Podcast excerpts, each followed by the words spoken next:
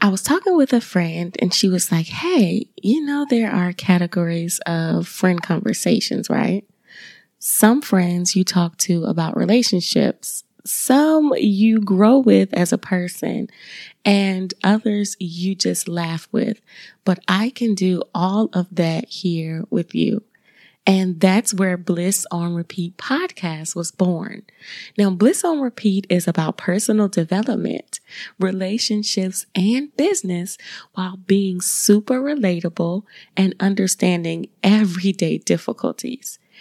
Everyone loves movies with great storylines and amazing endings. And that's the feeling that you're going to get here with this podcast. We deliver that through laughs and lighthearted conversations. So why not join the family and subscribe for your weekly dose of bliss?